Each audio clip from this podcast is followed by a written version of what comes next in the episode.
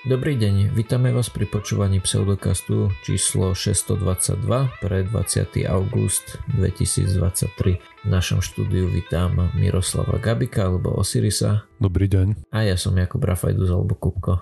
To bol úvod, teraz sa môžeme pustiť na témy. Dobrý, dobrý. Ja tá, všetky tie ostatné, toto tu ešte dokážem takto nejak z hlavy povedať, ale všetky tie ostatné veci, ktoré Martyr hovorí si už nepamätám. Aha, počkaj, počkaj, to by nás vyhrešil, keby sme zabudli povedať, že vede sa nevenujeme profesionálne, takže ak nájdete nejaké nepresnosti a ozvite sa nám a my sa opravíme alebo doplníme v jednej z nasledujúcich častí. Dobre. Vidíš, o, takmer no, som na to, keby si nepovedal, zabudol by som na to. Hej, hej to sú dôležité veci. Teraz už sme vlastne právne v pohode, už nás nemôžete súdiť za to, čo vám teraz budeme hovoriť. Vedel si o tom, že Zuzana Belohorcová má dceru, ktorá sa volá Salma Hayek? Nie, nevedel. Ani ja až dodnes. A som to dneska zistil. Čo je celkom sranda, ona má muža, ktorý sa volá niečo, krsné meno Hájek, akože asi Aha. nejaký Čech. A, a svoju cenu pomenovali Salma.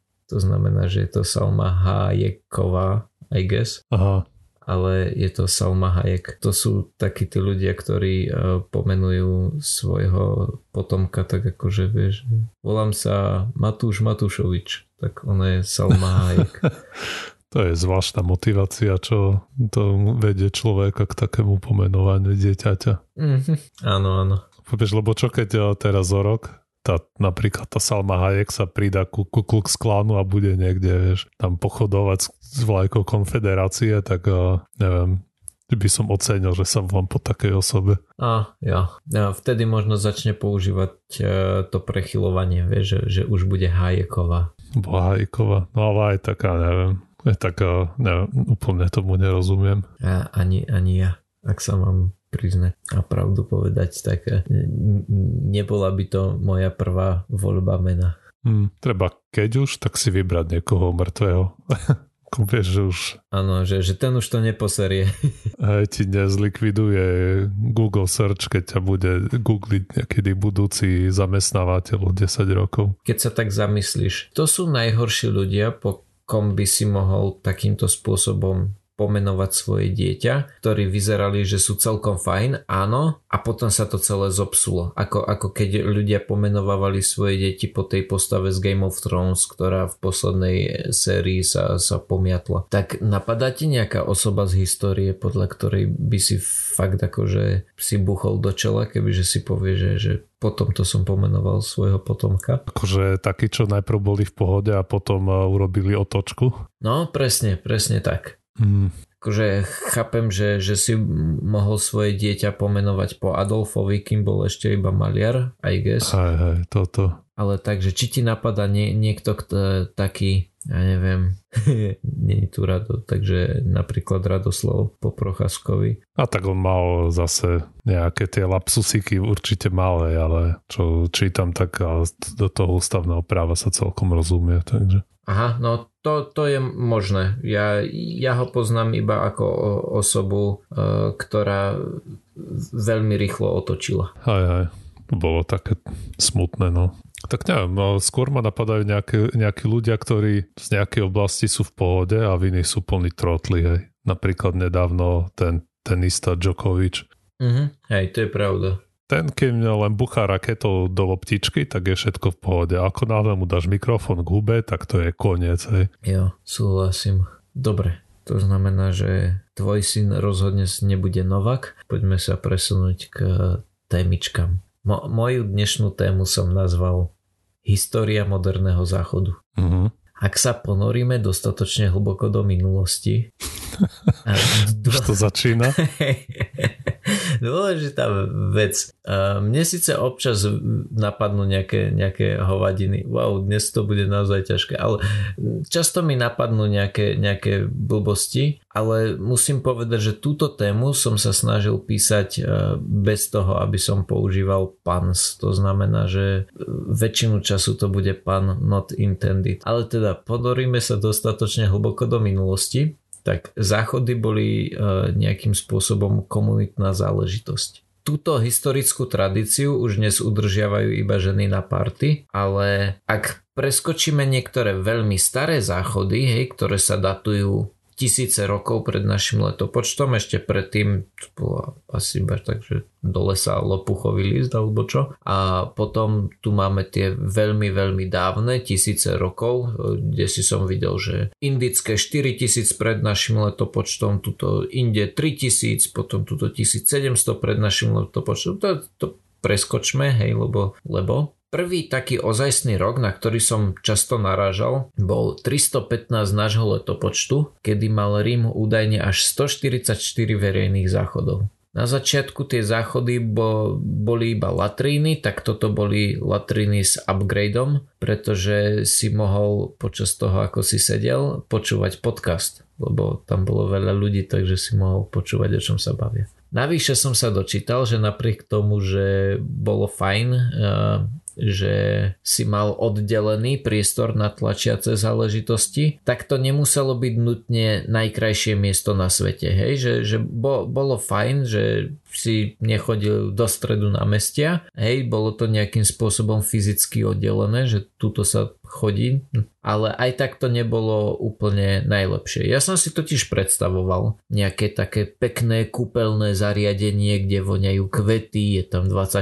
stupňov, fúka príjemný vánok, ale v skutočnosti to vraj pravdepodobne naozaj boli iba dosť hnusné latríny, že tam bolo proste nie úplne príjemné prostredie. To boli tie, čo bol ten taký známy obrázok, také kamenné dosky, kde vedľa seba boli proste kopa dier. Áno, áno. A na tom obrázku to vyzeralo celkom vzdušne, ale predpokladám, že pôvodne to asi malo steny, strechu a tak. Jo, a navyše si myslím, že je dosť možné, že toto je kamenné a možno, že tie boli nejaké high-end e, záchody, ale predpokladám, že čo im zabranilo spraviť toto isté iba v drevenom a, a to mohla byť kľudne len taká nejaká búda pre nižšie vrstvy. Vieš, že toto, čo sa zachovalo, kľudne mohlo byť také, ako som si to ja predstavoval, ale väčšina ich taká asi nebola. Tak nakoniec možno aj na tých kamenných mohlo byť nejaké, nejaké drevo poriadne, keď je oblované, nalakované. Jo, áno, áno, ale tak som to myslel, že, že skrátka toto asi boli nejaké, vieš, že viacej high-end, že to nebolo iba mm. zbúchané z foršny.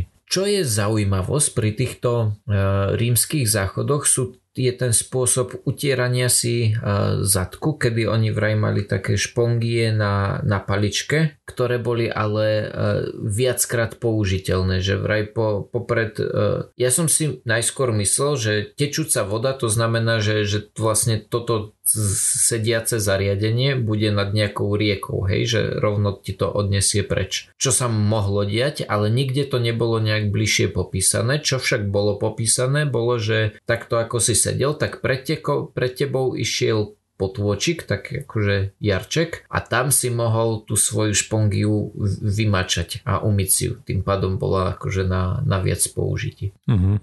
A to bola erárna, alebo každý, asi asi hej, keď to boli verejné záchody. Jo, tak nejak by som očakával, že, že si si ju akurát lepšie poumýval, keď... Si si neno, nenosil jednu svoju, hej. Nie, kto vie.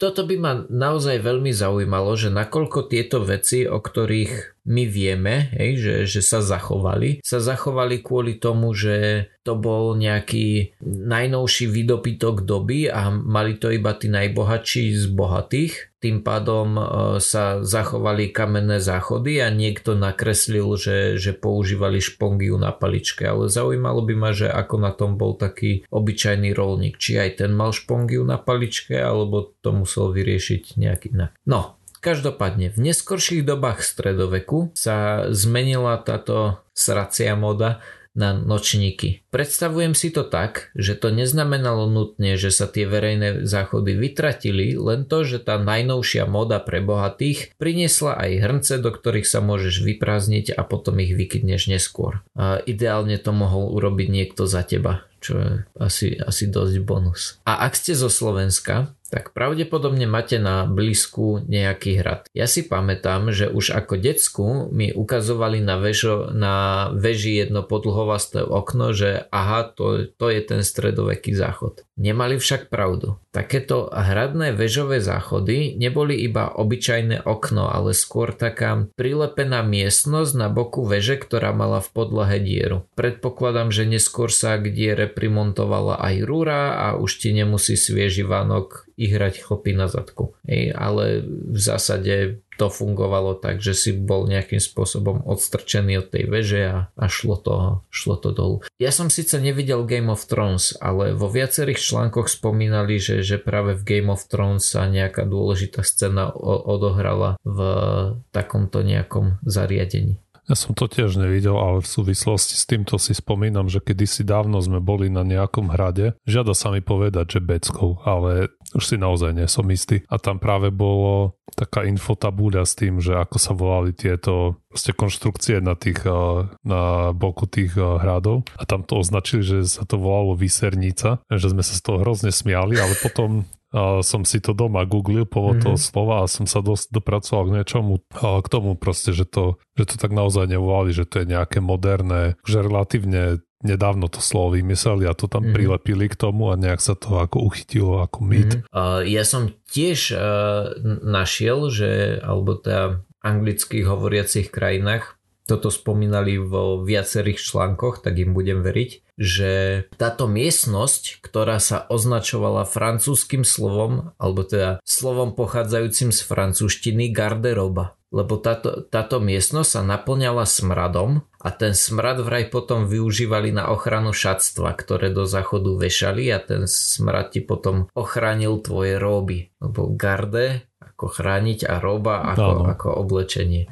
To znamená, že, že si vraj do, do tohto vešali šaty a tie potom boli menej všivavé. Stále však ostával problém, čo s tým, hej, s tým odpadom. No do určitého momentu si to mohol iba vyhadzovať von oknom alebo z hradu. Častokrát hovorili, že, že buď to z toho hradu padalo len tak niekde do, do rieky napríklad, alebo že tam mali e, nejaké dedikované priekopy, ktoré sa raz za čas museli, museli potom vyprázdňovať. Ideálne asi vtedy do, do rieky. Ale keď však na jednom mieste bolo príliš veľa ľudí, tak to začal byť problém. Konkrétne niekde som videl, že takáto jedna garderoba bola až na 10 ľudí, hej, že sa tam prestriedalo, čo je akože celkom dosť. Po jednom horúcom lete v roku 1858, keď ten smrad bol príliš aj pre ľudí, ktorí naň boli zvyknutí v tej dobe, sa vedenie Londýna rozhodlo postaviť kanalizáciu. A ako zázrakom Okrem smradu mesto opustili aj tyfus a cholera a potom sa kanalizácie ujali aj v iných veľkých mestách. Nakoniec ešte spomeniem ten záchod, ktorý my všetci poznáme, teda ten splachovací. Celkom ma prekvapilo, ako málo inovácie v tomto odvetvi sa udialo od jeho vynálezu v roku 1592, keď Sir John Harrington vymyslel prvý splachovací záchod pre jej veličenstvo kráľovnu Alžbetu I. Jedna zaujímavosť, ktorú som k tomu našiel, bola to, že kráľovna ho vraj nechcela používať, pretože bol hlučný. Znamená, že všetci mm. vedeli, že čo robí. Pochopiteľné. Áno. Toto bolo 1600, potom v roku 1775, to znamená o 150 rokov neskôr, prišiel prvý patent na splachovací záchod. Ten vyzeral, on asi nevyzeral úplne ako ten keramický, ktorý máš doma, alebo porcelánový, ale pointa bola taká, že obsahoval všetky tie nejaké základné časti, ktoré už má aj ten dnešný záchod. Hej, to znamená nejakú nádržku, nejak to bolo spojené, splachovací mechanizmus a tieto srandy. Čo ma prekvapilo bolo, že obsahoval tento patent z roku 1775 aj tú zvlne sklenenú rúrku pod záchodom, vďaka ktorej nerazia uh-huh. plyny naspäť do záchoda, ten takú tú esičkovú. Hej, hej, koleno. Á, áno, hej, vlastne áno. No pozor, nie je obyčajné koleno, lebo toto som sa tiež dočítal, že do určitej doby sa používala táto trubka, ktorá je zvlnená ako esko. Hej, to znamená, že máš uh, zvolnenie do dola a potom do hora. A keď nakloníš mm. hlavu doľava, tak to vyzerá koso. No, ale nevýhoda tejto trubky bola taká, alebo teda tohto kolena, uh, bo, bola taká, že, že sa mohlo stať, že vlastne pri určitých súhre okolností tá, tá voda, ktorá vlastne odtiaľ vytekala, by vytiahla tú vodu, ktorá mala slúžiť ako tá zátka. A že tam vznikol potlak? Á, áno. A vlastne vy, vyprázdnilo to tu... Mm, proste to komplet vyprázdni tú sústavu. Hej. Pres, presne tak. A práve preto sa teraz už používa iba P, to znamená, že vlastne je to iba to, to spodné koleno z toho esička a potom už máš rovnú trúbku a, a vďaka tomu uh, ti už ne, nenastane to, že by ti to nejakým spôsobom vyťahlo. Mm. Ešte by ma celkom zaujímalo, nakoľko je toto pravda pre náš európsky trh. Hej? Lebo je, je celkom taký bežný jav, že Američania majú niektoré základné veci úplne odlišné od tých európskych. A celkom by ma zaujímalo, že nakoľko je aj toto jedna z tých vecí a nakoľko je to iba, že áno, tam inak ako u nás. Re, respektíve, že to máme rovnaké. Myslíš špecificky to koleno? Uh-huh, áno, lebo napríklad oni to mávali, e, napadlo mi to kvôli tomu, že keď sa pozrieš pod umývadlo, tak e, minimálne ja som to tam nikdy nevidel, žiadne takéto špecifické kolienka s, tak, s takými ohybmi. Že vždy je tam trošku iný ten odtok riešený. No to závisí, tam máš pod umývadlom sú rôzne typy, môžeš tam mať tak, ten pevný sifón z toho mm-hmm. PVC alebo z čoho, môžeš tam mať taký ohybný tzv. husí krk sa to volá, mm-hmm. že tam tých riešení viac podľa priestoru a všetkého. Ale v Amerike ako to je, neviem, jediné čo viem, že používajú ďaleko viac vody na splachovanie ako my. Lebo áno, to je ďalšia taká zahraničný zaujímavosť, že vlastne tá, tá konštrukcia záchodov, to ako to vyzerá,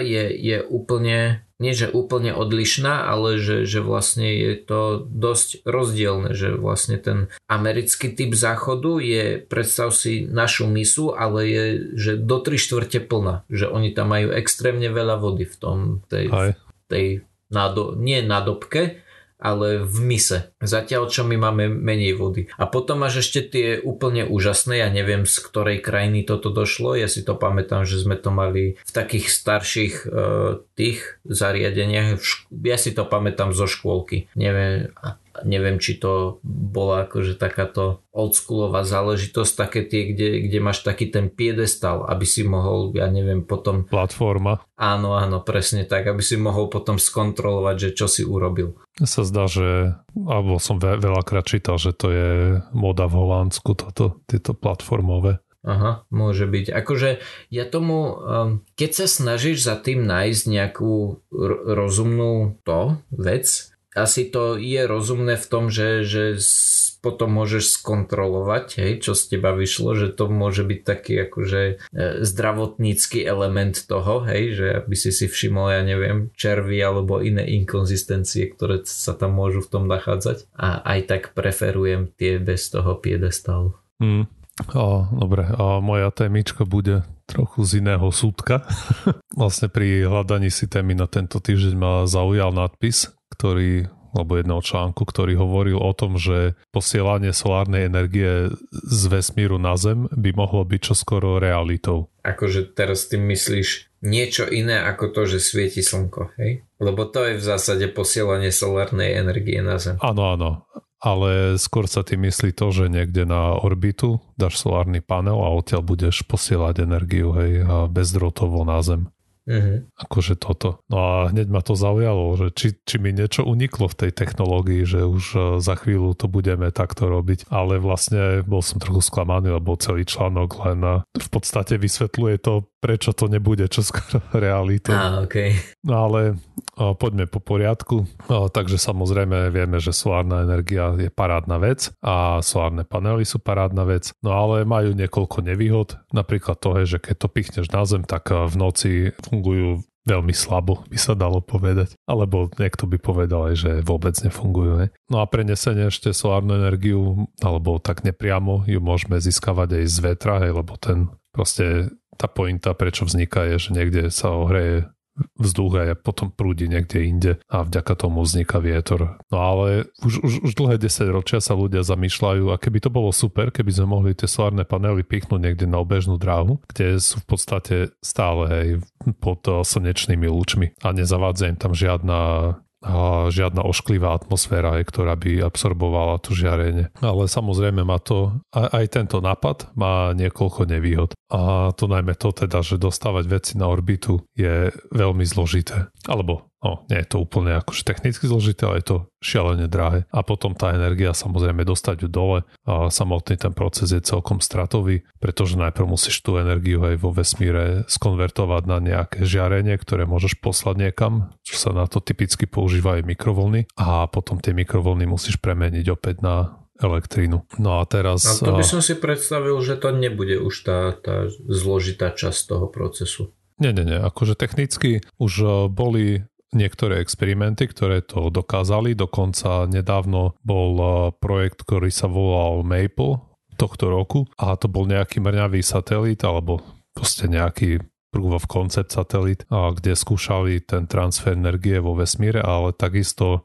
ho zacielili aj na Zem a pre, preukazateľne, alebo no, vyzerá to tak, že preukazateľne on preniesol nejakú energiu z vesmíru do toho príjimača, ale to boli proste úplne miniatúrne, nepoužiteľné hodnoty. A potom nejaké ďalšie koncepty, ktoré nedávno alebo boli vymyslené, a tak jeden z nich je napríklad Cassiopeia, to je skrátka z mnohých anglických slov, ktoré tu nebudeme prekladať, ale pointa tohoto konceptu je, že pozostáva z dvoch 2 km širokých eh, reflektorov a tie potom eh, namieria to slnečné svetlo na nejakú sústavu solárnych panelov. Potom by tam boli nejaké samozrejme tie transmitery alebo prenášače a tie by potom mohli byť namierené na nejakú eh, stanicu na Zemi. Nevýhoda tohto projektu je, alebo než nevýhoda, ale proste fakt tohto konceptu je, že každý z tých satelitov by mal mať asi 2000 tón, čo je proste hrozne veľa. A na druhej strane oni hovoria, že to je skôr nejaká, nejaká kostra a už tie potom tie rôzne komponenty, ktoré sa na to zavesia, že už by mali byť modulárne teoreticky. A podobne na to ide aj iná architektúra, SPS Alpha a tá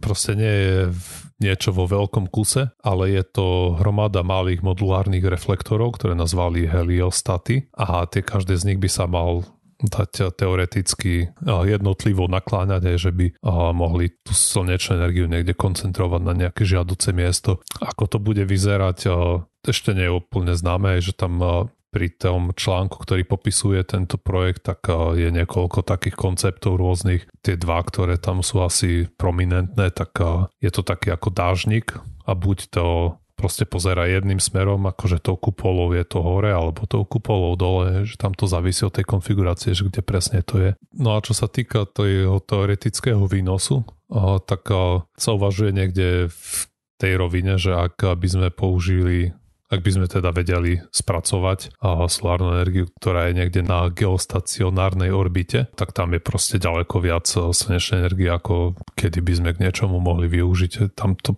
stonásobne prekračuje potreby ľudstva, ktoré sa očakávajú, že by mohlo byť v roku 2050. No ale samozrejme tieto sú tam limity, potom na Zemi potrebuješ mať nejakú, nejaký príjimač a ten sa odhaduje, že by mal mať priemer tak 5 km alebo viac podľa zemepisnej šírky. No ale krajiny sa na to samozrejme divajú, pretože toto by nám dosť pomohlo, keby sme to teoreticky vedeli, lebo máš v podstate neobmedzený zdroj energie, ktorý obchádza kopu limitácií, ktoré máme z tej solárnej energie, menovite toho, že proste pol dňa nefunguje. Tento ti funguje vždy, tým, že tie satelity, všetky tie modely rátajú s tým, že budú v geostacionárnej orbite, čiže vzhľadom na Zem sa nebudú hýbať, aj že ty ho proste zaparkuješ v úvodzovkách nad eh, ten príjimač a necháš ho tam, hej, a on bude non-stop žiariť nejakú energiu dole. Niektoré krajiny, aj napríklad Japonsko, čo nevidieť, eh, sa chystá urobiť nejaký experiment aj v tomto smere. No a aký výkon, lebo ty si spomenul, že, že tam je 100 násobok toho, čo Zem využije, ale to je všeobecne, že čo by sa dalo zachytiť. Ale že aký výkon môže mať jedno toto dvojkilometrové zrkadlo, ktoré by tam zaparkovali? Že akože keď to porovnáš, tak to bude ako jedny mochovce, alebo to skôr bude ako nejaká priehrada? Nie, nie, nie, tie Vlastne to musí generovať veľa, aby sa to aspoň e, zhruba vyplatilo. No veď toto práve. A tam e, proste sa to udáva v gigawattoch, že je to... OK, jasné. A je, je to typicky nejaké zariadenie X, že bude generovať toľko, čo nukleárna elektráreň napríklad. Hej ale tá cena je aktuálne úplne šialená, čím sa pomaličky dostávame k tomu, prečo to oh, nebude čoskoro realitou. To je proste to, že je, je to šialene drahé dostať toľko materiálu na orbitu. Aj keď oh, samozrejme v poslednej dobe vieme, že to dosť klesá, aj vďaka tým oh, SpaceX. No práve som to pozeral, keď si hovoril, že jeden by mal mať 2000 tón, tak som pozeral, že aká je kapacita toho Starshipu, tak to má 250 tón. Hej, ale tam, tam, tam asi závisí, do akej výšky to chceš dostať. Že čím vyššie to chceš dostať, tak vlastne tým menej tón tam vyniesieš. A na ten Leo píšu, že, že 150 tón tá návratová, aspoň to je to, čo je na wiki, že tá fully reusable configuration 150 tón na Leo to je ten nižší orbit. A, že k tém, pri článku na tú Cassiopeia, to sú tie dvojkilometrové capiny, a tak tam hovorili, že ten, ale to, to už má niekoľko rokov ten článok, ale v tom mm-hmm. čase ako uvádzali, že tie nejaká raketa, teraz ja už presne neviem, ktorý typ tam presne spomínali, ale bolo, že 75 tón by vedeli vyniesť na tú orbitu, kde by to chceli, alebo mm-hmm. teoreticky by sa to dalo poskladať, aj čo je povedzme 30 štartov. Mm-hmm. No ale to závisí, to je jedna vec. Ako hovorím, tých nápadov alebo konceptov je viacero, čiže môžeme sa dívať na desiatky až stovky štartov rakiet aj plne naložených, že proste šialene drahé. Niekde, niekde v nejakom článku som uh, videl číslo, že na 1 gigawatt tej energie potrebuješ asi 7 miliard dolárov aktuál, s aktuálnymi cenami, aj, aby proste si to tam vystrial všetko, čo chceš. Mm-hmm.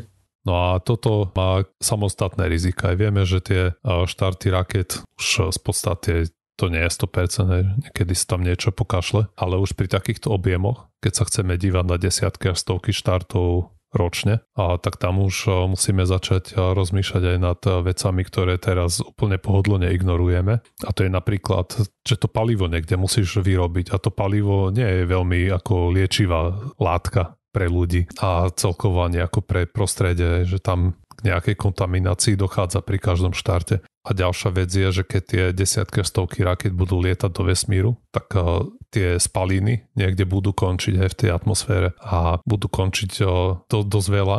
Ich bude končiť aj dosť uh, vysoko a zvlášť tých rôznych uhlíkových uh, uhlíkov alebo veci aj proste to popola alebo, alebo ako to nazvať tie... Spaliny. No áno, áno, presne tak. Tie spaliny na báze uhlíka. Mm. A tie proste sa vynesú niekde do stratosféry a tam proste si budú hovieť hej, dosť mm. dlho. A môžu tým pádom buď prispievať ku globálnemu oteplovaniu, alebo naopak, keď ich tam bude nejaké brutálne množstvo, tak môžu spôsobiť aj proste niekde nejaké ochladzovanie, niekde sa to už môže zlomiť potom. Ale toto zďaleka nie je ani nejaké preskúmané, alebo tie modely, ktoré som čítal, tak ste tým sa len no, nejak ľudia začínajú zaoberať. No a ďalšia vec samozrejme je, že jedna vec je to tam celé dostať, ale potom to musíš udržiavať, alebo tie solárne panely. Samozrejme časom eh, klesa životnosť, napríklad jeden v rade jednotiek percent eh, za rok, hej, to budú fungovať menej. Čiže ty tam musíš chodiť a opravovať to a meniť. Tak by som zase dúfal, že tam sa nezaprašia. To asi nie, hej.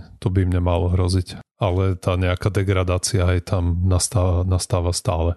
Mm-hmm. Takže síce ako je to pekný koncept a je celkom som rád, že sa na tom pracuje určite keď to vzlácne ešte viac, tak to bude veľmi užitočné, keby sme to mohli využívať, ale ste, čo som si o tom dnes čo to čítal, tak eh, nemám úplne pocit, že by sme sa toho dožili, ale rád sa pomýlim, rád tu mm-hmm. 20 rokov nahrám opravu. Vidie o 20 rokov špeciálna epizóda pseudokastu Osirisová opera. Mm. Dobre, a to bolo na dnes asi všetko. Počujeme sa znova o týždeň. Ahojte. Majte sa.